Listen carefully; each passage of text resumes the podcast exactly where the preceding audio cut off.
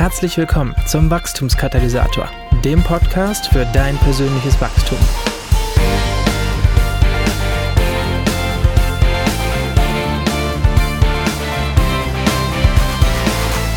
Hallo, liebe Podcast-Freunde. Mit der Episode 69 melde ich mich aus der Sommerpause zurück. Ich hoffe, ihr habt die Zeit genießen können und freut euch, so wie ich, dass es nun weitergeht mit dem Wachstumskatalysator. In den letzten beiden Episoden, eben vor der Sommerpause, ging es um das liebe Geld. Und nachdem ich versucht habe zu zeigen, dass finanzielle Freiheit ein Wachstumsziel ist oder sein kann und wie der Weg dorthin aussieht, habe ich mir für die neueste Folge einen spannenden Gesprächspartner zum Thema Finanzen gesucht. Ja, das hatte ich in der letzten Folge ja schon angekündigt. Wer sich in der christlichen Podcast-Szene ein wenig auskennt, ist vielleicht schon einmal gestolpert über den Podcast Oh du heiliges Geld.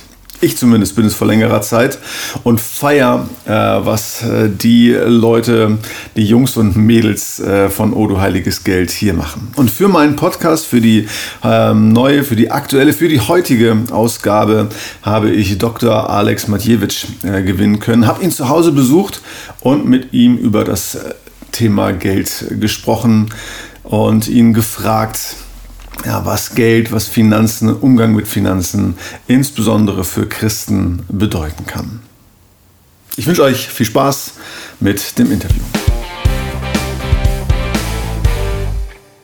Ja, bei mir ist äh, Dr. Alex Matjewitsch, äh, beziehungsweise ich bin bei Alex Matjewitsch hier in Müden an der Aller und damit gar nicht so weit von meinem eigentlichen Geburtsort in Gifhorn äh, entfernt. Und Alex, erstmal schön, dass du dir äh, heute Zeit nimmst für mich und Zeit nimmst für den Wachstumskatalysator. Ja, Markus, sehr gern. Ich freue mich auch, ja. dass du hier mein Gast bist heute. Obwohl ich eigentlich Gast bei dir bin. genau, ja, wir kriegen das noch irgendwie hin. Ja, schön, schön. Genau, ja, was ich ganz gerne mal am Anfang frage, Alex, äh, so dann auch an dich die Frage: Hast du dir heute Morgen oder generell heute im Laufe des Tages äh, schon Zeit für Jesus genommen? Und wenn ja, wie hast du die Zeit gestaltet? Ich bin froh, Markus, dass wir uns nach den Sommerferien treffen. ich weiß nicht, wie es dir geht, aber in Sommerferien, wenn die Kinder nicht in der Schule sind, äh, obwohl ich eigentlich nicht Ferien habe, aber trotzdem sind die Morgen meistens ein bisschen entspannter, aber deutlich weniger strukturiert. Von daher in Sommerferien hatte ich da echt meine Probleme, meine normalen Routinen, was stille Zeit angeht, einzuhalten. Aber jetzt Sommerferien vorbei, Kinder in der Schule, hurra, ähm, habe ich morgens tatsächlich auch heute wieder mir Zeit genommen für Jesus. Ich habe äh, hier über unserem Büro quasi, wo wir gerade sitzen, so eine kleine Dachterrasse. Und wenn die Sonne dann morgens hier so ein kleines Wäldchen, also ihr müsst euch das vorstellen, so ein kleines Wäldchen, kleiner bewaldeter Hügel hinter unserem Haus.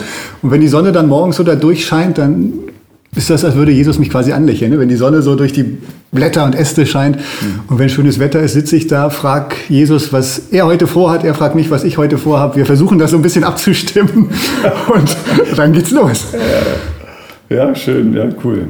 Ja, wir reden ja gleich äh, hoffentlich ganz, ganz viel ähm, über das Thema Finanzen äh, und den biblischen Umgang mit Finanzen im weitesten Sinne. Aber bevor wir hier einsteigen, äh, kannst du mir und meinen Hörern vielleicht ein bisschen was Persönliches erzählen? Mhm. Ähm, also was du den ganzen lieben langen Tag äh, vielleicht so machst, äh, wenn du nicht ähm, da oben äh, Richtung, Richtung Wäldchen guckst äh, oder mit mir über Finanzen plauderst? Also eigentlich von außen wahrscheinlich relativ unspektakulär. Ich sitze von morgens bis abends eigentlich fast am Schreibtisch, mhm. am Rechner. Ich glaube, mein Sohn dachte auch jahrelang, ich verbringe meine Tage mit Computerspielen. Und er war immer ganz neidisch, dass er das nicht durfte. ähm, und mache da letztendlich Verschiedenes. Also ich bin zum einen Geschäftsführer von einer Firma. Wir bieten Dienstleistungen für zivile Drohnen an, für zivile Drohnenpiloten. Also Drohnen für Fotografie, Videoaufnahmen, Vermessung und so weiter. Kurse, diesen EU-Führerschein, den neuen, den es jetzt gibt. Wir haben Versicherungslösungen eigene entwickelt für Drohnenpiloten. Wir haben eine App programmiert für Drohnenpiloten. Das ist so mein, mein ja, Erwerb, sage ich mal, der Versorgungskanal, durch den Gott meinen Mitarbeitern und mir Versorgung zukommen lässt. Mhm. Und wenn ich das nicht mache, ähm, dann investiere ich im Moment tatsächlich viel Zeit in Bibelfinanz. Darüber werden wir ja wahrscheinlich noch ausführlich yes. reden. Also Bibel und Finanzen, was sagt die Bibel zum Thema Finanzen, zum Umgang mit Geld und Besitz? Und von der Aufteilung her ist vielleicht so, bin ich tatsächlich im Moment in der glücklichen Lage, dass ich vielleicht ja, 40 Prozent meiner wöchentlichen Arbeitszeit oder ein Drittel bis 40 Prozent in den Broterwerb stecke mhm. äh, und die restliche Zeit eben Zeit habe, ja, fürs Reich Gottes. Mhm, mhm. ja, stark. Ja, da sind wir schon fast beim Thema. Also Bibelfinanz, er macht einen Podcast, einen ziemlich erfolgreichen, auf jeden Fall einen sehr, sehr tollen äh, Podcast, wie ich äh, finde. Oh, du heiliges Geld ähm, ja. heißt der. Aber wie ist es denn überhaupt äh, dazu gekommen? Also Bibelfinanz ist mhm. ja quasi die Plattform, könnte man sagen, der Podcast oder Heiliges Geld ähm, ja dann einer, eins der Angebote. Mhm. Aber wie kommt es dazu, dass du, der du dich so viel mit Drohnen äh, eigentlich beschäftigst oder beschäftigen solltest, auf das Thema Bibel und Finanzen? Ja, das sind ja eigentlich gleich zwei Fragen. Also ja. wie, wie ich darauf gekommen bin, auf dieses Thema, ähm, ich habe eigentlich schon während der Uni-Zeit, also ich habe Wirtschaftswissenschaften in Hannover studiert und während dieser Zeit hat Gott mir das eigentlich schon so aufs Herz gelegt, die Frage, wie passt das, was ich da an der Uni höre, zu dem, was ich aus der Bibel kenne? Und am Anfang war ich eher noch unterwegs, dass ich wirklich Parallelen gesucht habe. Wie kann man das, was ich da an der Uni höre, auch in Gemeindealltag übertragen? Was kann man da mitnehmen? Hat doch eine kleine Predigtreihe, die Tempel AG hieß das dann, darüber in unserer Gemeinde dann gehalten. Ähm, aber je mehr Abstand ich eigentlich von der Uni habe, desto mehr musste ich erkennen, dass das weltliche Finanzwirtschaftssystem und das biblische sich mehr komplett entgegenstehen und also deutlich weniger oder andersrum mehr, mehr Widersprüche haben als Gemeinsamkeiten. Und also das Thema, wie kam ich auf dieses Thema, die Frage, wie kamen wir auf den Podcast? Ähm, der, also ich mache das mit einem Freund zusammen aus Nürnberg, dem Sebastian Mann. Und der Basti und ich, wir haben beruflich beide mit Finanzen zu tun und haben dann 2018 oder 2019 öfter mal angefangen, zu telefonieren und es auszutauschen. Einfach, Mensch, wie siehst du das? Wie würdest du da reagieren? Und irgendwann kam auch mal der Gedanke rein, Mensch, was sagt eigentlich die Bibel dazu? Also wenn es zum Beispiel um welche Geldanlagen ging, dann zu sagen, Mensch, ist das für einen Christ okay? Also auch wenn es weltlich vielleicht wie eine tolle Geldanlage aussieht, aber ist es für einen Christen da zu investieren? Oder sagt die Bibel irgendwas, was dagegen sprechen könnte? Und da hatten wir so ein paar Fälle, ähm, also zum Beispiel ähm, so äh, Apps, wo man sich an Krediten beteiligen kann, ja, die haben breit gestreut sind und so weiter, oder äh, Gold, Silber, Edelmetalle. Ist das ein biblisches Investment, ja oder nein? Da haben wir lange hin und her diskutiert und irgendwann kam mal der Gedanke, vielleicht könnte das für andere auch interessant sein, was wir beide hier äh, uns so vorphilosophieren. Mhm. Und ja, dann haben wir irgendwann gesagt, okay, wir starten jetzt mal einen Podcast. Ich muss dazu sagen, ich habe vorher nie einen Podcast gehört. Ja? Also ich bin blinder zur Farbe gekommen. Wir haben dann einfach mal angefangen, am Anfang noch mit miserabler Tonqualität und total unstrukturiert, aber dachten, naja, so nach 10, 20 Folgen werden uns eh die Themen ausgehen. Also wir fangen jetzt einfach mal an. Inzwischen haben wir über 100 Folgen veröffentlicht und ja, Themen gehen nicht aus. Mhm. Ja, sehr hörenswert, äh, wie gesagt. Ja, hört gerne rein. By, by, the way, genau, überall da, äh, wo es Podcasts gibt, natürlich. Was ich interessant fand, Alex, auf eurer Homepage, also auf der Bibelfinanz Homepage, mhm. schreibt ihr, wir möchten dich inspirieren, Gottes Wort als Drehbuch für deinen Finanzlebensstil zu entdecken. Und ich habe mich gefragt, was bitteschön ist denn ein Finanzlebensstil? ist Finanzen denn ein Lebensstil oder nicht nur notwendiges Übel? Oder ich meine, ja. was, was steckt dahinter? Ja. Also gerade dieser Punkt notwendiges Übel, da, da schwellen bei mir immer so sämtliche Alarmglocken im Hinterkopf quasi. Ganz förmlich sehen. ja. Weil ich, ich glaube, oder zumindest nehme ich das so wahr, auch in Gesprächen, für viele Christen ähm, sind Finanzen tatsächlich ein notwendiges Übel. Ne? Da ist irgendwie so im Hinterkopf, Geld ist was vielleicht nicht Gutes, was Böses womöglich, ähm, halt ein notwendiges Übel. Ist nicht geistlich und ich muss mich halt irgendwie damit beschäftigen, gehört irgendwie zur bösen Welt dazu, also mache ich das, aber ich will es eigentlich gar nicht. Aber das halte ich für extrem gefährlich, weil, äh, also erstens glaube ich, Geld ist nichts, äh, nichts Negatives. Jesus sagt zwar, ihr sollt, oder man kann nicht zwei Herren dienen, nicht Gott und dem Mammon. Mhm. Da ist die spannende Frage, ist Mammon ein Synonym für Geld? Ich glaube nicht. Du hast ja auch schon über den Geist des Mammons gesprochen mhm. ähm, in einer Podcast-Folge. Und schließlich Jesus und seine Jünger haben selber Geld verwaltet. Ne? Also ich glaube, wenn Geld jetzt irgendwas extrem Böses wäre, dann hätten Jesus und die Jünger gesagt, bleib mir da mal weg davon, ich will damit nichts zu tun haben. Äh, von daher glaube ich, Geld ist nichts Böses und ganz im Gegenteil. Jesus sagt, wenn ihr mit dem ungerechten Mammon schon nicht treu seid, Wer wird euch das Wahrhaftige anvertrauen? Also die himmlischen Güter. Mhm. Das heißt, unser Umgang mit Geld ist nicht ein Test. Ja, wenn wir damit nicht treu sind, dann hat das Einfluss auf unser geistliches Leben. Und diese Dimension, diese Verknüpfung von, von Geld, Umgang mit Geld und geistlichem Leben, das ist, glaube ich, vielen Christen nicht bewusst. Und in Folge kann es sein, dass sie den Test halt womöglich nicht bestehen, weil es ihnen einfach keiner gesagt hat, dass es da diesen Zusammenhang gibt. Mhm. Gerade wenn ich eben Geld als notwendiges Übel abtue, ja, na klar beschäftige ich mich da nicht groß damit. Ich glaube, das ist eine Lüge tatsächlich des Teufels, ähm, uns einzureden, Geld wäre was Unwichtiges, notwendiges Übel oder überhaupt ein Übel. Mhm. Sondern die Bibel sagt, wenn ihr damit nicht treu seid, wer wird euch das Wahrhaftige anvertrauen? Also mhm. es ist was Wichtiges für uns Christen, wo wir uns beschäftigen sollten. Und wenn wir Finanzlebensstil sagen, dann meinen wir einfach wirklich, dass wir Menschen inspirieren, aber auch befähigen wollen, inhaltlich letztendlich ähm, so mit Finanzen, mit Geld und Besitz umzugehen, wie die Bibel es empfiehlt oder mhm. was sie für Tipps gibt. Mhm, mh. Ah, okay. okay. Was sind denn deiner Meinung nach äh, die, also die wunden Punkte? Also notwendiges Übel, das ja, haben wir sozusagen ja. schon geklärt. Äh, das, das macht dich auf jeden Fall nicht happy, wenn du das hörst und Jesus wahrscheinlich äh, ja. auch nicht. Aber äh, was ist denn aus deiner Erfahrung? Ich meine, ihr habt einige Podcast-Folgen mehr als 100 produziert, ähm, habt das, das, dieses Portal auch einige Bücher ja entwickelt oder ähm, auf jeden Fall einiges an Erfahrung, aber was sind denn deiner Meinung nach, eurer Meinung mhm. nach, äh, so die wunden Punkte, wo, wo ihr merkt, äh, also da, da wird es irgendwie, da wird es entweder schräg oder, oder ja. komisch oder ja. da ducken wir Christen uns ganz ja. oft irgendwie weg. Was sind das für Themen? Ich, ich habe den Eindruck, wir sind manchmal so ein bisschen hin und her gerissen zwischen zwei Extremen. Also Armutsevangelium auf der einen Seite, Wohlstandsevangelium auf der anderen Seite. Und ich glaube, um das vorwegzunehmen, beides ist nicht biblisch aus meiner Sicht. Mhm. Ähm, also manchmal haben wir Christen, glaube ich, so einen Klemmer damit, uns was zu gönnen, was auch genießen zu können, weil wir so ein, so ein Armutsevangelium irgendwie Gedanken im Hinterkopf haben. Ich darf mir nichts gönnen, ich muss arm sein. Äh, wenn wir in die Bibel schauen, in der Bibel ist Armut ein Fluch. Ja, also gerade im Alten Testament. Ich glaube, Armut ist nicht das Ziel Gottes für uns Menschen. Also zumindest lese ich das nicht raus aus der Bibel. Das ist so ein Pol, der uns glaube ich, manchmal ein bisschen schräg werden lässt. Und auf der anderen Seite dieses Wohlstandsevangelium genauso, ja, wo es heißt, du musst quasi nur ein paar Regeln befolgen und dann überschüttet dich Gott mit Reichtum. Oder wenn du nicht reich bist, hey, wo hast du deine Leichen im Keller? Was machst du falsch in deinem Glauben? Du, du glaubst falsch. Mhm. Und das, das finde ich genauso schräg, ähm, weil dann letztendlich Gott eigentlich zu so einem, ja, Goldesel degradiert wird, wo die, die, die Goldtaler rauskommen. Und was ich dann auch fatal finde, dass bei diesem Wohlstandsevangelium häufig Genuss, wo beim Armutsevangelium gesagt wird, ich darf gar nichts genießen, das steht da dann an, an oberster Stelle und ich, ich muss auf nichts Rücksicht nehmen, ich kann genießen, das ist alles in Fülle und Überfluss da. Ähm, und, und beides ist, glaube ich, wie gesagt, nicht, nicht biblisch. Und, aber ich merke, dass beide Richtungen so an, an uns zerren. Mhm, aber ich glaube, in dem Fall ist der Mittelweg tatsächlich die, die beste Lösung. Also das treu verwalten, was Gott uns anvertraut. Egal, ob es wenig ist, egal, ob es viel ist. Paulus sagt, ich kann mit beiden umgehen, ob ich nun hungrig bin oder Magen voll habe. Ich bin mit allem zufrieden. Ja, weil Gott mir die Kraft gibt, die ich brauche.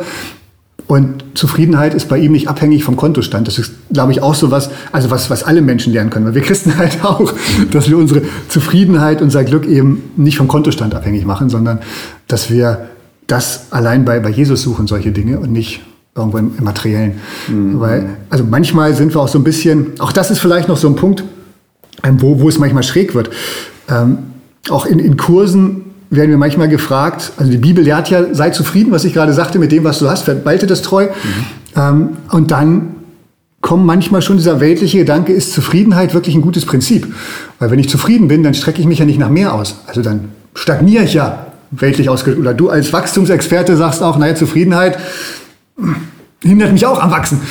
Mhm. Äh, und aber da ist es, glaube ich, gerade eben auch bei Finanzen, bei materiellen Dingen wichtig, sich klar zu machen, dass die Bibel uns sagt, wir sollen da zufrieden sein. Also nicht mit allen Dingen im Leben. Ich glaube, mit geistlichen Dingen, natürlich sollen wir uns da ausstrecken und sehen nach mehr, nach, nach Wachstum und, und, und Fülle und Überfluss. Äh, aber in sowas Unwichtigen wie Geld und Besitz, da sollen wir zufrieden sein mhm. und unser, unsere Sehnsucht, unser Wachstum auf was anderes richten. Aber eben nicht auf das Materielle. Ja, also zum Beispiel auf Zufriedenheit. Ja. Also ein finanzielles Wachstumsziel wäre auch vielleicht also eine Zufriedenheit ja. äh, zu erlangen, dass ich vielleicht weiß, okay, ich habe, ja, mal in Anführungsstrichen, ich habe nur 40, 50.000 Euro brutto im Jahr und nicht so wie manch anderer dann vielleicht 80. Äh, Oder so manche Fußballer, die ein Interview geben, dass sie, ne? Ja, genau. Das, das ist vielleicht auch gelesen. Eine ganz andere große Welt. Schlagzeile. Ja, ja, ja, das ist natürlich nochmal eine ganz andere Welt. Aber das, das ist genau wichtig, Markus, dass du das auch nochmal sagst. Ich glaube, Wachstum im finanziellen Bereich heißt also nicht zwangsläufig, dass mein Depot immer umfangreicher wird ne? und ich mhm. äh, jedes Jahr 10% Rendite mache, wenn es mal ein schlechtes Jahr ist und sonst besser 20, 30. Ja. Ich glaube, Wachstum im finanziellen Bereich aus geistlicher Sicht sind, sind ganz andere Dinge, wie mhm. eben zum Beispiel Zufriedenheit ja. oder Großzügigkeit ne, ja. und solche Dinge. Wobei es ja einfach auch, auch ähm, so ganz, ganz praktische Aspekte dabei gibt, Ähm, klar geht es nicht darum, dass sich jetzt finanziell, dass, dass es irgendwie wächst, ne? aber wir hören halt überall, dass Inflation ist jetzt bei knapp 8 Prozent. Also nichts mit dem Geld zu machen, ist eine Geldvernichtungsmaschine, ähm, hört, man, hört man immer wieder. Heißt es dann aus biblischer Sicht, na, ich halte trotzdem die Füße still und ich lerne Zufriedenheit und weiß halt, dass die 10.000, die ich habe, in zehn Jahren nur noch 5.000 wert sind? Oder wie ist das zu bewerten? Ich glaube, Zufriedenheit heißt nicht, dass ich das Geld nicht investieren darf und mhm. dass ich es nicht anlegen darf. Mhm. Also denk an das Gleichnis mit den anvertrauten Talenten. Der eine, der es verbuddelt hat, mhm. aus Angst oder aus welchem Motiv auch immer, der kam auch nicht so gut weg am Ende. Von daher. Jesus war nicht happy. genau. Also ich, ich glaube, wir dürfen schon investieren und auch äh, versuchen, dass es mehr wird. Aber das soll eben nicht unser Leben bestimmen. Dass wir da nur noch hinterherrennen und gucken, wie kann ich jetzt die Rendite äh, maximieren und blende vielleicht völlig aus, was das mit Menschen oder der Schöpfung macht. Natürlich sollen wir weise mit dem Geld umgehen. Das äh, schließt aber für mich nicht aus, auch zufrieden zu sein gleichzeitig. Mhm. Ne? Ja.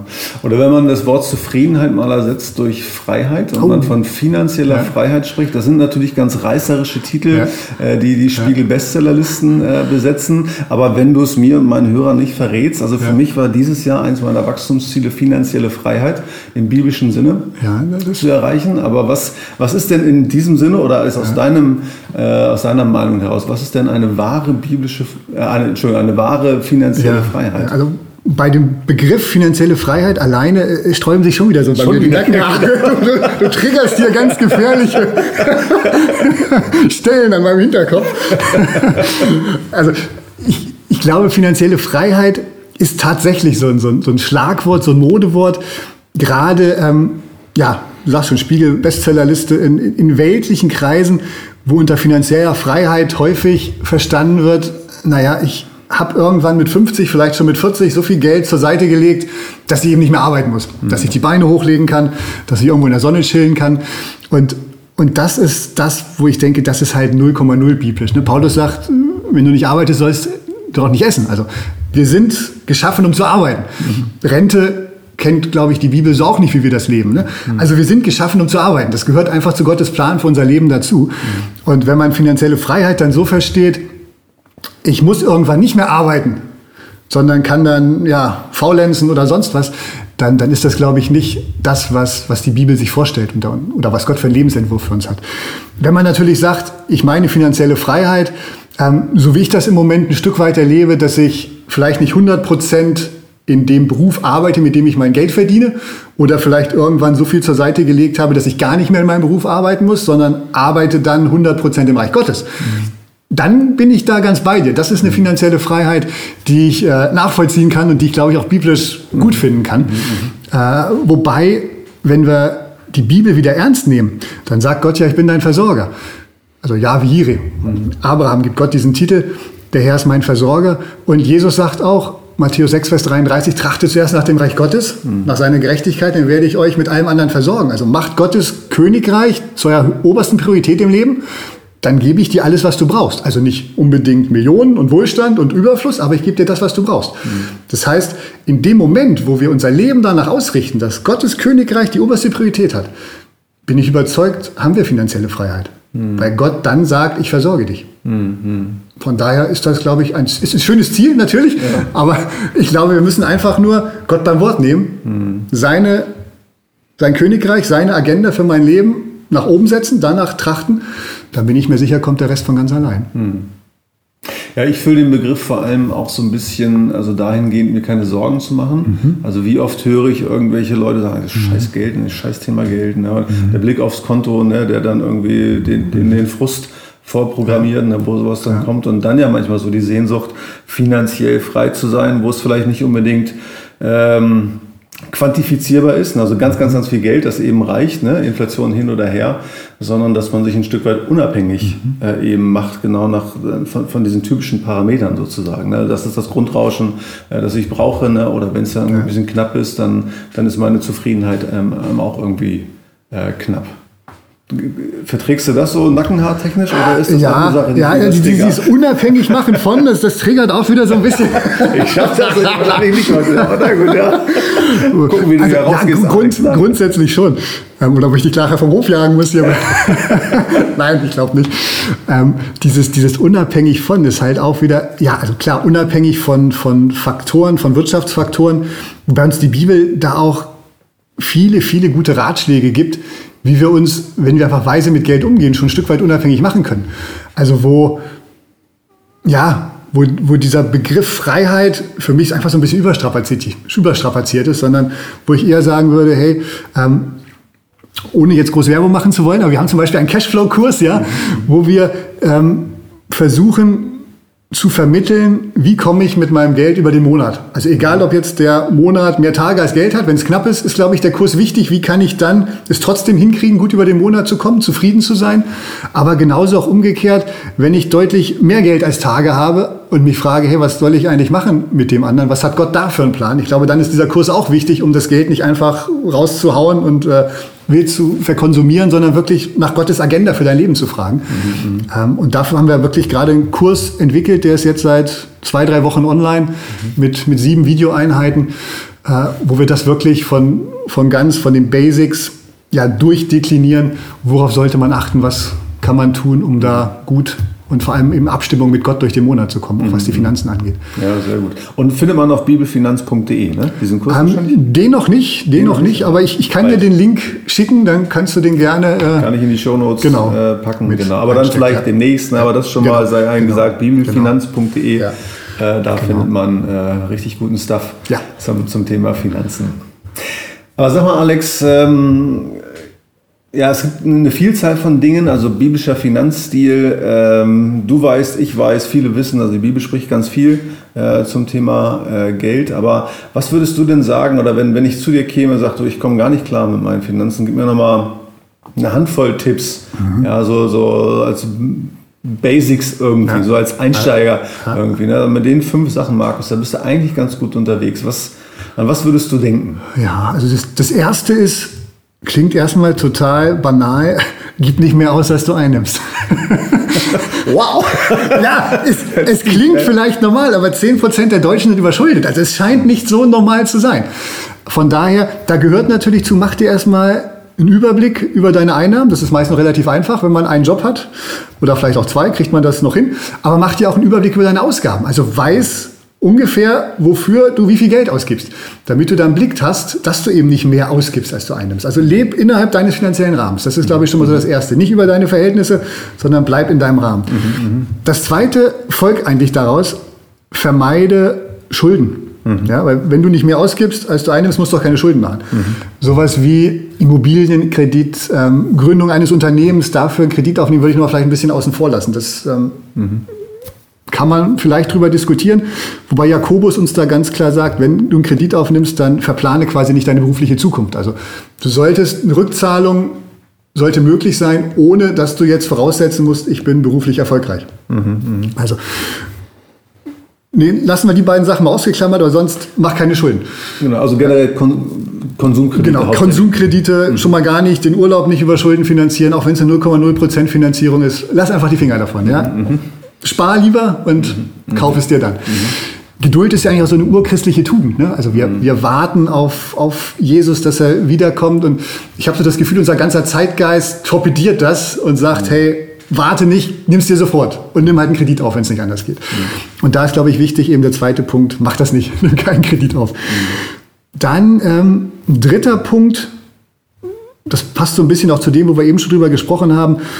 Salom, Salomo ist sowieso einer der besten Finanzexperten der aller Zeiten für mich. Hat ja auch entsprechend Geld, ne? Ja, genau, genau. Aber er hat auch viele weise Dinge gesagt. Zum Beispiel, nimm dir ein Beispiel an der Ameise, mein Sohn. Sie legt im Sommermonaten was für den Winter zurück.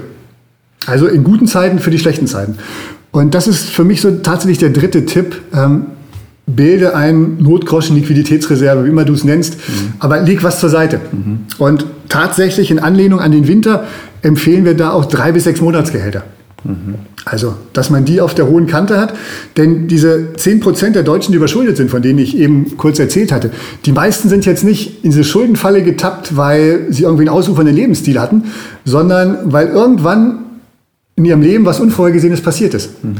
Und wenn du dann eben nicht so eine Rücklage hast, dann bist du sofort auf Kredite angewiesen und dann kann sich so eine Schuldenkreditspirale entwickeln. Von daher auch ganz wichtig, leg was erstmal zur Seite. Mhm. Und auch nicht sofort dann anfangen, langfristig für die Altersvorsorge sonst was zu sparen, sondern das kannst du machen, wenn du diese drei mindestens Monatsgelder zur Seite gelegt hast. Wenn dann immer noch was über ist, das können wir langfristig wegsparen oder investieren. Aber mhm. diese Liquiditätsvorsorge, dieser Notgroschen ist, glaube ich, auch ganz, ganz elementar. Und ist auch nicht zu verwechseln mit mangelndem Vertrauen. Das ist ja auch immer so ein Punkt, ist das wieder ein Zeichen von mangelndem Vertrauen zu Gott, wenn ich das äh, mache und mhm. nicht sage, der versorgt mich doch, naja, wenn die Bibel sagt, wir sollen es machen, sollten wir es vielleicht tun. Ja. Ähm, das sind für mich eigentlich schon mal so die drei Hauptpunkte. Was dann noch helfen kann, ähm, ist vielleicht auch für zyklische Ausgaben was zurückzugeben. Also es gibt Ausgaben, die haben wir monatlich, ja, unsere Strom-Gas-Rechnung, vielleicht gerade ein heikles Thema. Aber es, es, gibt halt auch zyklische Ausgaben, wie die Kfz-Versicherung im Januar, ja, die, die Weihnachtsgeschenke im Dezember, der Urlaub im Sommer. Sachen, die du in der Regel einmal im Jahr hast. Und da kann es auch helfen, das einfach mal auf einen Monat umzurechnen. Hm. Also angenommen, du zahlst 600 Euro Kfz-Versicherung, dann leg einfach jeden Monat 50 Euro zur Seite auf ein extra Konto oder wie auch. Also diese Liquiditätsreserve ist auch auf ein extra Konto am besten, auf ein Tagesgeld oder ein Konto, was kein Geld kostet. Mhm. Aber wenn es kein Geld kostet, mach gleich noch ein Konto auf und spar daraufhin diese zyklischen Ausgaben. Mhm. Dass es dich dann im Januar, im Dezember für die Weihnachtsgeschenke, für den Urlaub, für was auch immer nicht überrascht, sondern hast du da die Rücklage und kannst von der was nehmen. Mhm. Das ist, glaube ich, auch ganz wichtig. Und Fünf wolltest du hören, ne? Ja, wenn es geht. Aber was, was machen wir noch? Ähm, was ist mit Spenden? Spenden. Ist das, ist das was, wo du, dass du mir, ich, ich komme ja. ja. quasi zu dir, ich ja. komme mit meinen ja. Finanzen nicht klar, sag, sag mir fünf Sachen oder kommt das in diesen Top 5 erstmal gar nicht vor? Ist das, ist das nicht, nicht wichtig? Oh, hast du eigentlich recht, ist auch ein wichtiger Punkt. also gerade wenn man sich so die Verheißung in der Bibel anguckt zum Thema Großzügigkeit, wäre es fahrlässig schon aus Eigeninteresse es nicht zu tun. Ne?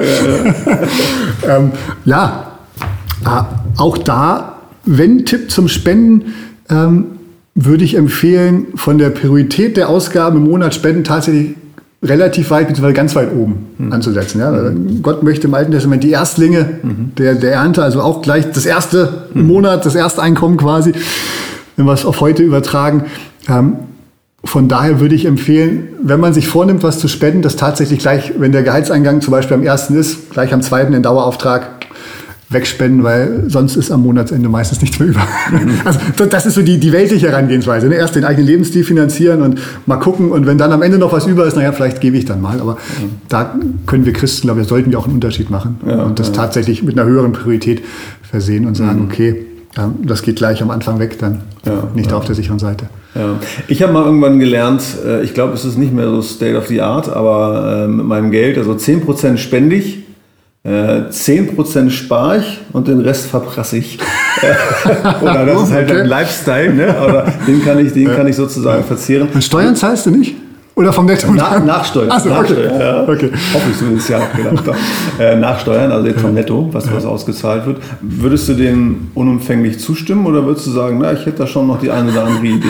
Also, so, äh, was jetzt, also 10, 80, 10. Ja, also so pauschal ist meistens schwierig. Mhm. Ich glaube, dass dafür ist das Leben viel zu dynamisch und, und die Lebensphasen viel zu unterschiedlich, mhm. ähm, als zu sagen, 10, 10, 80 passt immer, machst du nichts falsch. Auch gerade je nachdem, was du für ein Einkommen hast. Ne? Also wenn du jetzt äh, vielleicht 500.000 im Jahr verdienst und sagst, naja, 80 Prozent verprasse ich, das ist, okay, kann man machen, weiß ich nicht, ob das jetzt so sein muss. Ähm, auch 10 Prozent sparen, wenn du schon nach, oder wir reden hier über biblische ähm, Grundsätze, ähm, wenn man sich an Josef zum Beispiel orientiert, als ähm, der Pharao träumte und Josef dann sagt, sieben Fette, dann sieben Dürrejahre, der gab den Tipp, leg in den guten Jahren 20 Prozent zurück. Also unser Beitrag der gesetzlichen Rentenversicherung sind auch ungefähr 20 Prozent. Ich weiß nicht, ob die da abgeschrieben haben. Aber ähm, tatsächlich ist es so, dass man, wenn man sein Rentenniveau ungefähr halten möchte oder sein Einkommensniveau im Rentenalter, dass man eigentlich ungefähr 20 Prozent da auch noch zusätzlich äh, zurücklegen müsste. Also irgendwie landet man immer ungefähr bei, bei diesen 20 Prozent, auch wenn sich es meistens keiner leisten kann oder möchte. Äh, mhm. Von daher bin ich kritisch, ob so ein 10, 10, 80 äh, mhm. tatsächlich sinnvoll ist. Zumal ich immer empfehlen würde, Gott mit ins Boot zu holen und, und ihn zu fragen, was er sich vorstellt. Mhm. mhm. Ne, wenn der sagt, ähm, klar, du kannst auch von deinen 500.000 80 verprassen, Markus, ist okay, dann Feuer frei. Aber falls er eine andere Idee hat, sollten wir ihn vielleicht mit ins Boot holen und ja. fragen, was er sich einfach vorstellt. Ja, und auch mit den, mit den Spenden. Ne? Der Zehnte, ich habe deine Folge ja gehört, die, die letzte Podcast-Folge über den Zehnten. Ähm, ich, ich glaube tatsächlich, ähm, der Zehnte kann eine gute Richtschnur sein, mhm. äh, um sich daran zu orientieren. Also ich bin da gar nicht so, so abgeneigt gegenüber dem Zehnten. Aber natürlich muss Großzügigkeit nicht beschränkt sein auf 10 Prozent. Ne? Also wir können auch deutlich mehr geben als 10 Prozent. Aber mhm. gerade auch als Wachstumsziel, ja, warum nicht? Nimm dir erstmal 10 Prozent vor vom Netto. Dann, wenn das nicht ausreicht oder wenn du das geschafft hast, dann nimm halt als nächsten Wachstumsschritt 10 Prozent vom Brutto. Und wenn du das auch geschafft hast, naja, dann können wir über Großzügigkeit reden. Ne? Ich glaube, für Gott ist 10 Prozent einfach so ein, ja, so, so ein Mindestsatz. Ähm, von daher finde ich den eigentlich tatsächlich nicht schlecht als Anhaltspunkt, aber das muss nicht ja. alles sein. Es ja. darf auch mehr. Aber wie gesagt, auch da glaube ich immer nach, nach Lebensphase und Gott mit ins Boot holen und einfach kein, kein Dogma draus machen. Es müssen genau 10,0 Prozent sein. Mhm. Wobei Gott ja relativ gnädig ist, dass er 10 Prozent nimmt ne? und nicht 11,33 oder sonst was. 10 können wir ja relativ. Auch keine Progression hat irgendwie über. Ja, ne? ganz easy für jeden zu berechnen. ja.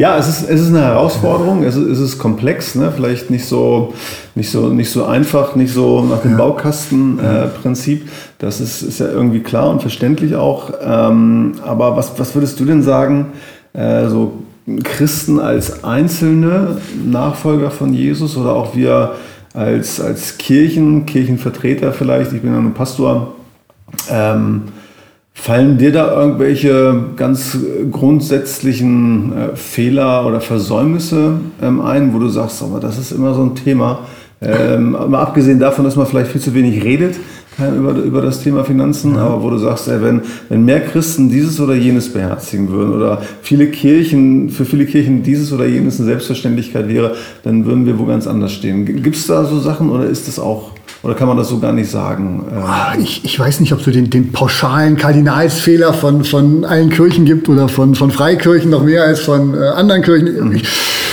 also es gibt schon so ein paar Sachen, die mir immer wieder auffallen. Ne? Das, mhm. das ist schon so. Also das eins ist beispielsweise, ähm, ich glaube, es ist nicht gut, wenn das Amt des, des Kassierers oder Kassenwart oder des Judas. Judas war ja auch der, der Kassenwart der Jünger quasi, also der Kassierer der Judas, der gemeine. Der Judasdienst ist das. Ne? Ähm, ich, ich glaube, es ist nicht gut, wenn man das einfach so degradiert auf, auf so ein Verwalten. Weil wir hatten ja ganz am Anfang, Finanzen haben auch einen Einfluss in der geistlichen Welt.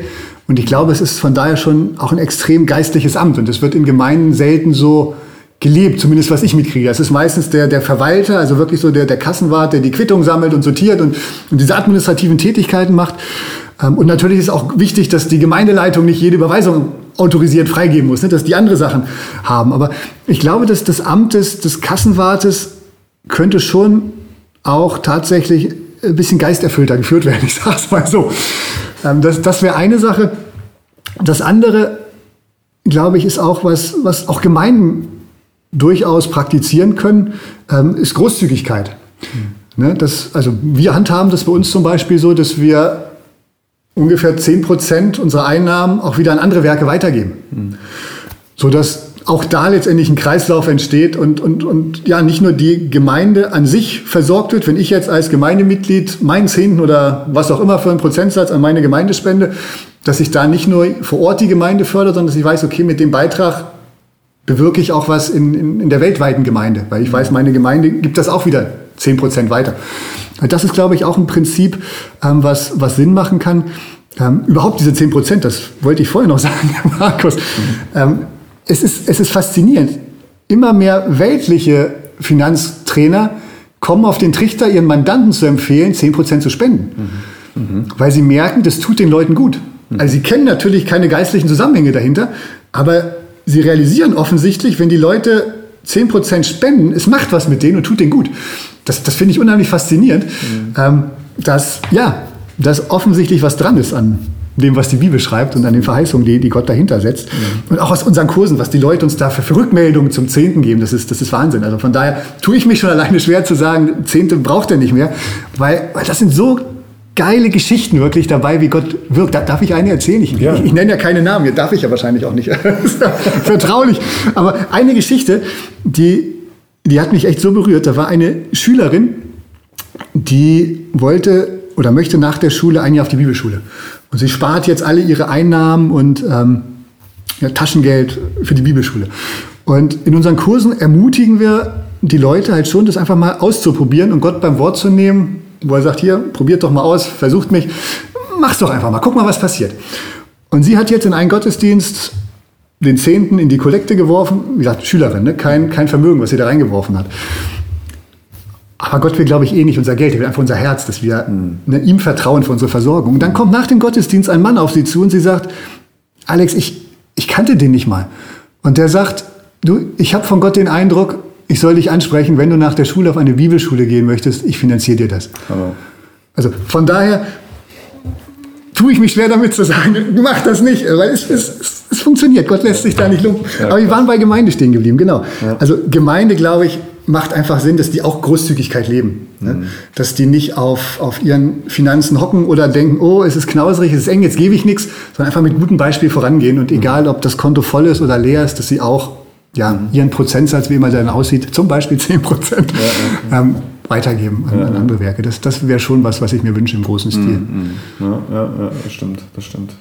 Du hast es immer so ein bisschen angeteasert oder vorhin hatten wir es auch schon mal, also auf Bibelfinanz, eurer äh, Plattform, äh, da gibt es den einen oder anderen Online-Kurs. Aber sag doch mal, mal, mal Butter bei die Fische, ja. nenn doch ja. mal die Kurse, die ihr da habt und was es, um was es da geht. Ja. Und ich wünsche mir sehr, dass der eine oder andere richtig Lust bekommt, ja. äh, den dann auch zu buchen. Sehr gern. Also wir, wir sind gerade dabei, es so ein bisschen umzugestalten. Von daher muss ich dich vielleicht als Zuhörer jetzt noch ein klein bisschen Geduld bitten. Ähm, also wir haben im Moment einen Basiskurs vor allem online, ähm, wo wir in zwölf Einheiten verschiedene biblische Finanzprinzipien vermitteln. Also die, die Basics, sage ich mal. Und wir sind gerade dabei, das so ein bisschen umzugestalten, dass wir sagen, wir wollen diesen Basiskurs straffen und eher als, als ähm, Sprungbrett sehen, dass man innerhalb dieses Basiskurses sieht, okay, wo habe ich jetzt vielleicht, was den Umgang mit Finanzen angeht, äh, meine Baustellen. Ja, wir, wir können Geld ja für ganz verschiedene Sachen nutzen. Wir können Steuern zahlen. Ne? Wir haben jetzt einen Kurs zum Beispiel gestrickt, was sagt die Bibel eigentlich zum Thema Steuerzahlen? Mhm. Ähm, ganz spannend. Also mhm. hat mich selber überrascht, als ich den Kurs aufgenommen habe. Ähm, ich kann, was wir heute schon hatten, spenden. Also haben wir einen, sind wir dabei, einen Kurs zu stricken zum Thema Großzügigkeit. Was gibt es da für biblische Prinzipien? Also der Zehnte, Schätze im Himmel, Saat und Ernte und, und all diese Sachen. Ähm, wir können unser Lebensunterhalt finanzieren, was du eben schon sagtest, mit 80 Prozent zum Beispiel. Auch da sagt die Bibel wieder, einige Dinge wie ein verantwortungsvoller Modewort nachhaltiger Lebensstil aussehen kann. Auch dazu werden wir einen Kurs anbieten. Mhm. Du kannst ähm, Geld, das ist vielleicht unsere letzte Aufgabe, die wir haben als Verwalter auf der Erde, an die nächste Generation weitergeben, also Werte an die nächste Generation übertragen. Auch dazu sagt die Bibel einiges. Von daher sind wir dabei, einen Kurs zu stricken zum Thema Vererben, Verschenken. Also wir wollen letztendlich, ich glaube, wir haben zwölf Themen auf dem Zettel. Das waren jetzt so ein paar. Ähm, Investment ist auch so ein Bereich, den hatten wir vorhin schon angesprochen. Wir können Geld auch investieren als Christen. Auch dazu sagt die Bibel unheimlich viel. Äh, auch dazu werden wir einen Kurs anbieten, ähm, sodass je nachdem, wo man jetzt vielleicht gefühlt seine Baustellen hat oder was vielleicht auch gerade im Leben dran ist. Ja, der eine möchte investieren, dem anderen geht es darum, Schulden erstmal zurückzuzahlen. Mhm. Das Thema Schulden, was sagt die Bibel zu Schulden? Wie komme ich aus Schulden raus? Auch dazu haben wir einen Kurs, der ist schon fertig. Äh, und das Ganze soll dann eben in einer Online-Akademie zusammengefasst sein, sodass ich da das rauspicken kann, mhm. was gerade zu meiner Lebensphase mhm. und zu meinen Interessen passt. Aha. Dass ich, ja, ja, dann das passende biblische Know-how dazu. Ja, bekomme. sehr gut, sehr gut. Ja. Ich weiß ja dann, wenn ich aber so bei Bibelfinanz äh, gucke, äh, also da, da kriege ich dann guten Stuff äh, zu, zu sehen und, und zu hören oder auch, auch vielleicht zu lesen. Aber es ist ja wie bei so vielen Themen, es ist immer die Frage, also wem schenke ich denn, wem schenke ich denn Vertrauen? Mhm. Ähm, und es ist ja nun, ihr seid nicht die Einzigen, die sich damit äh, beschäftigen. Ich glaube, du bist wahrscheinlich zu, zum, zum, Teil meiner Meinung nach, dass es auch im säkularen Bereich das eine oder andere Gute mhm. äh, gibt, wie auch wahrscheinlich im christlichen Bereich. Du hast es vorhin angesprochen es so manche Lektüre gibt man sagt, das ist jetzt eigentlich kein guter Stuff. Ja. Du sollst jetzt keine Namen oder sonst was nennen, aber wie lerne ich denn da also zu, zu, zu unterscheiden? Ja.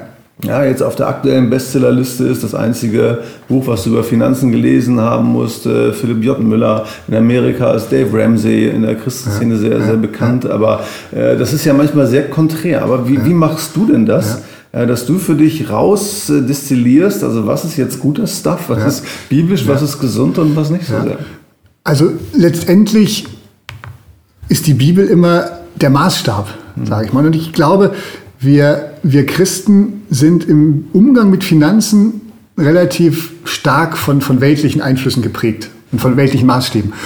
Weil uns wahrscheinlich auch über Generationen keiner gesagt hat, dass die Bibel unheimlich viel darüber zu sagen hat, über Finanzen. Ne? Du bist Pastor. Ich weiß nicht, wäre für dich wahrscheinlich auch komisch, wenn du jetzt jeden Sonntag über Geld reden würdest. Dann wird die Gemeinde vielleicht sagen, hey, braucht der Markus eine Gehaltserhöhung? Was ist hier los? Ähm, aber auf der anderen Seite ist einfach ein Riesenvakuum. Ne? Die Bibel sagt unheimlich viel zum Thema Finanzen, aber wir hören es nirgendwo. Mhm. Und von daher, glaube ich, sind wir extrem geprägt einfach von weltlichen Einflüssen, weil die biblischen nicht, nicht bekannt sind. Und das ist für mich letztendlich dann der Gradmesser, zu gucken, wenn ich so ein Buch lese, ähm, passt das zu dem, was ich aus der Bibel kenne? Mhm. Also wo ich zum Beispiel skeptisch werde bei, bei weltlicher Literatur, also das Buch von dem Finanzflussmenschen habe ich noch nicht gelesen, aber ähm, zumindest seine, seine Videos, sein, sein Blog finde ich jetzt nicht, nicht schlecht gemacht. Also das ist im Großen und Ganzen, bei vielen würde ich hinterstehen, sage ich mal so. Mhm. Ähm, aber es gibt eben auch viele andere, danke, dass du mich befreist davon, Namen nennen zu müssen, äh, wo zum Beispiel mit der Emotion Angst sehr viel geschürt wird, äh, gespielt wird, wo bewusst Ängste geschürt werden vor dem Weltuntergang, vor dem Ende des Euros und sonst was, wo Bücher verkauft werden, Seminare angeboten werden und die eingeredet wird, wenn du ein paar einfache Strategien befolgst, dann bist du auf der Insel der Glückseligen, auch wenn die Endzeit kommt und keine Ahnung, im weltlichen Bereich, wenn der Euro wegbricht. Mhm. Ähm, also das ist was, wo ich sofort kritisch werde, wenn, wenn mit der Angst der Leute letztendlich Geschäfte gemacht werden. Ja, wenn Angst geschürt wird, die Bibel sagt, ihr habt nicht den Geist der Furcht, sondern mhm. der Liebe, der Kraft, der besonderen Kraft. Liebe, Besonnenheit auf jeden Fall ja, und der Kraft, glaube ich, auch. das ist der Geist, aus dem wir handeln sollen, aber nicht aus Angst. Mhm. Ja? Oder wo, wo die Angst ist, ist die Liebe Gottes noch nicht äh, durchgebrochen. Ja? Also, mhm. wenn wir uns mit Literatur beschäftigen oder YouTube-Videos oder Kurse, was auch immer, ist ja ein Riesenangebot und es wird Angst getriggert bei mir, dann wäre ich da wirklich vorsichtig und sagen, lass die Hände davon. Das, mhm. das ist wahrscheinlich nicht biblisch. Mhm. Obwohl es auch biblische Autoren gibt in dem Bereich, ja, die da auch sagen, hier für die Endzeit bereite dich so und so vor materiell, damit du durchkommst. Mhm. mhm. Ich glaube, es ist wichtiger, geistlich vorbereitet zu sein als materiell. Mhm. Aber egal, das ist ein anderes Thema. Ein anderer Punkt, ähm, was genauso falsch ist aus meiner Sicht, ist, es wird häufig die Gier getriggert, gerade bei, bei Kursen zum Investment, ähm, wo du dich manchmal fühlst wie der letzte Idiot, wenn du die Werbung liest, äh, weil du halt nicht jedes Jahr 20% plus machst. Ja? Und du denkst, hey, was mache ich falsch in meinem Leben? Warum, mhm. warum ist das so? Und da wird, glaube ich, auch einfach ja, eine, eine Emotion oder eine Gier getriggert, die, die nicht biblisch ist. Ja? Geldgier, Habgier verurteilt die Bibel an, an verschiedensten Stellen sehr, sehr deutlich widerspricht auch der Zufriedenheit, was wir vorhin schon hatten. Von daher, wenn wir uns da Kursen, Videos, Büchern hingeben, ist das, glaube ich, auch nicht, nicht zielführend. Mhm. Sondern wenn dann wirklich, äh, wenn etwas sachlich dargestellt wird, dann ist das okay. Aber immer wenn es entweder Richtung Angst oder Richtung Gier geht, sollten wir vorsichtig sein. Mhm. Auch da schreiben wir übrigens gerade einen Ratgeber zu. Ich hoffe, dass der Anfang nächsten Jahres, Anfang 23 rauskommt zum Thema Investment aus biblischer Sicht. Mhm. Ähm, ja, wo wir einmal, wir haben zwölf Investmentprinzipien aus der Bibel rausgearbeitet, die erklären wir und dann stellen wir verschiedene logischerweise weltliche Produkte vor und wenden diese Prinzipien dann an und gucken, okay, macht es als Christ Sinn, da zu investieren oder worauf sollte man vielleicht achten? Ja, stark. Und genau. Stark, ja. Aber wenn ich es richtig verstanden habe, dann, also ist immer, also Angst ist ein schlechter Ratgeber, ja. so oder so. Ja. Die Angst ist nicht in der Liebe den Apostel Johannes da gerade äh, zitiert. Äh, also dass ich einerseits so ein bisschen auf mein inneres Gefühl, den, den Geist Gottes in mir ähm, höre, also was für ein Gefühl macht sich da breit, aber auf der anderen Seite egal, ob äh, christlich oder nicht christlich oder unchristlich, äh, auf jeden Fall mit aufgeschlagener Bibel äh, die ja. Sachen mir dann zu Gemüte ja. führen und zu gucken, also ja.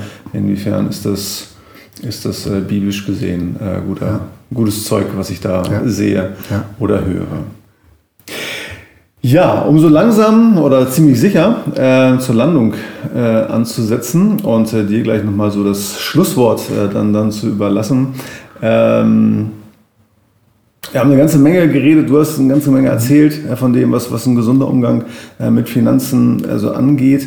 Aber wenn, wenn man das alles vergessen sollte, ja, Gott, Gott bewahre, ne, aber man nur eine Sache aus, aus unserem Gespräch behalten würde. So ein Satz, ein, zwei Sätze und wie gesagt, damit äh, dann mit einem ganz großen Dank verbunden schon mal äh, an dich hast du dann tatsächlich auch äh, das Schlusswort.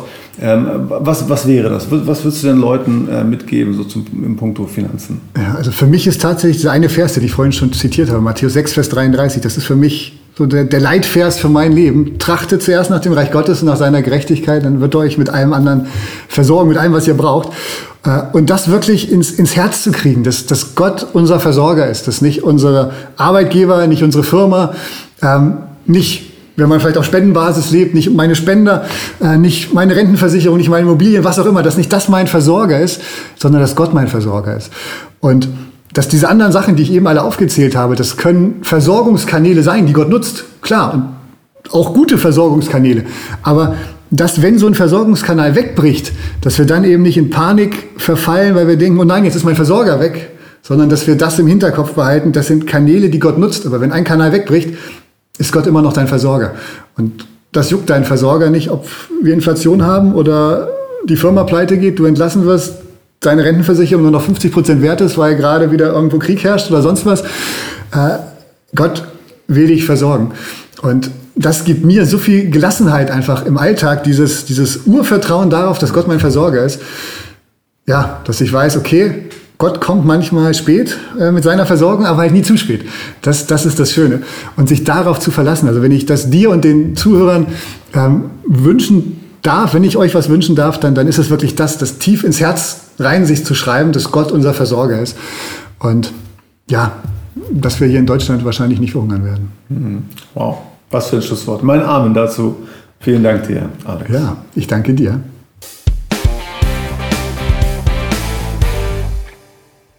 Ja, ihr Lieben, das war mein Interview mit Dr. Alex Matjewitsch.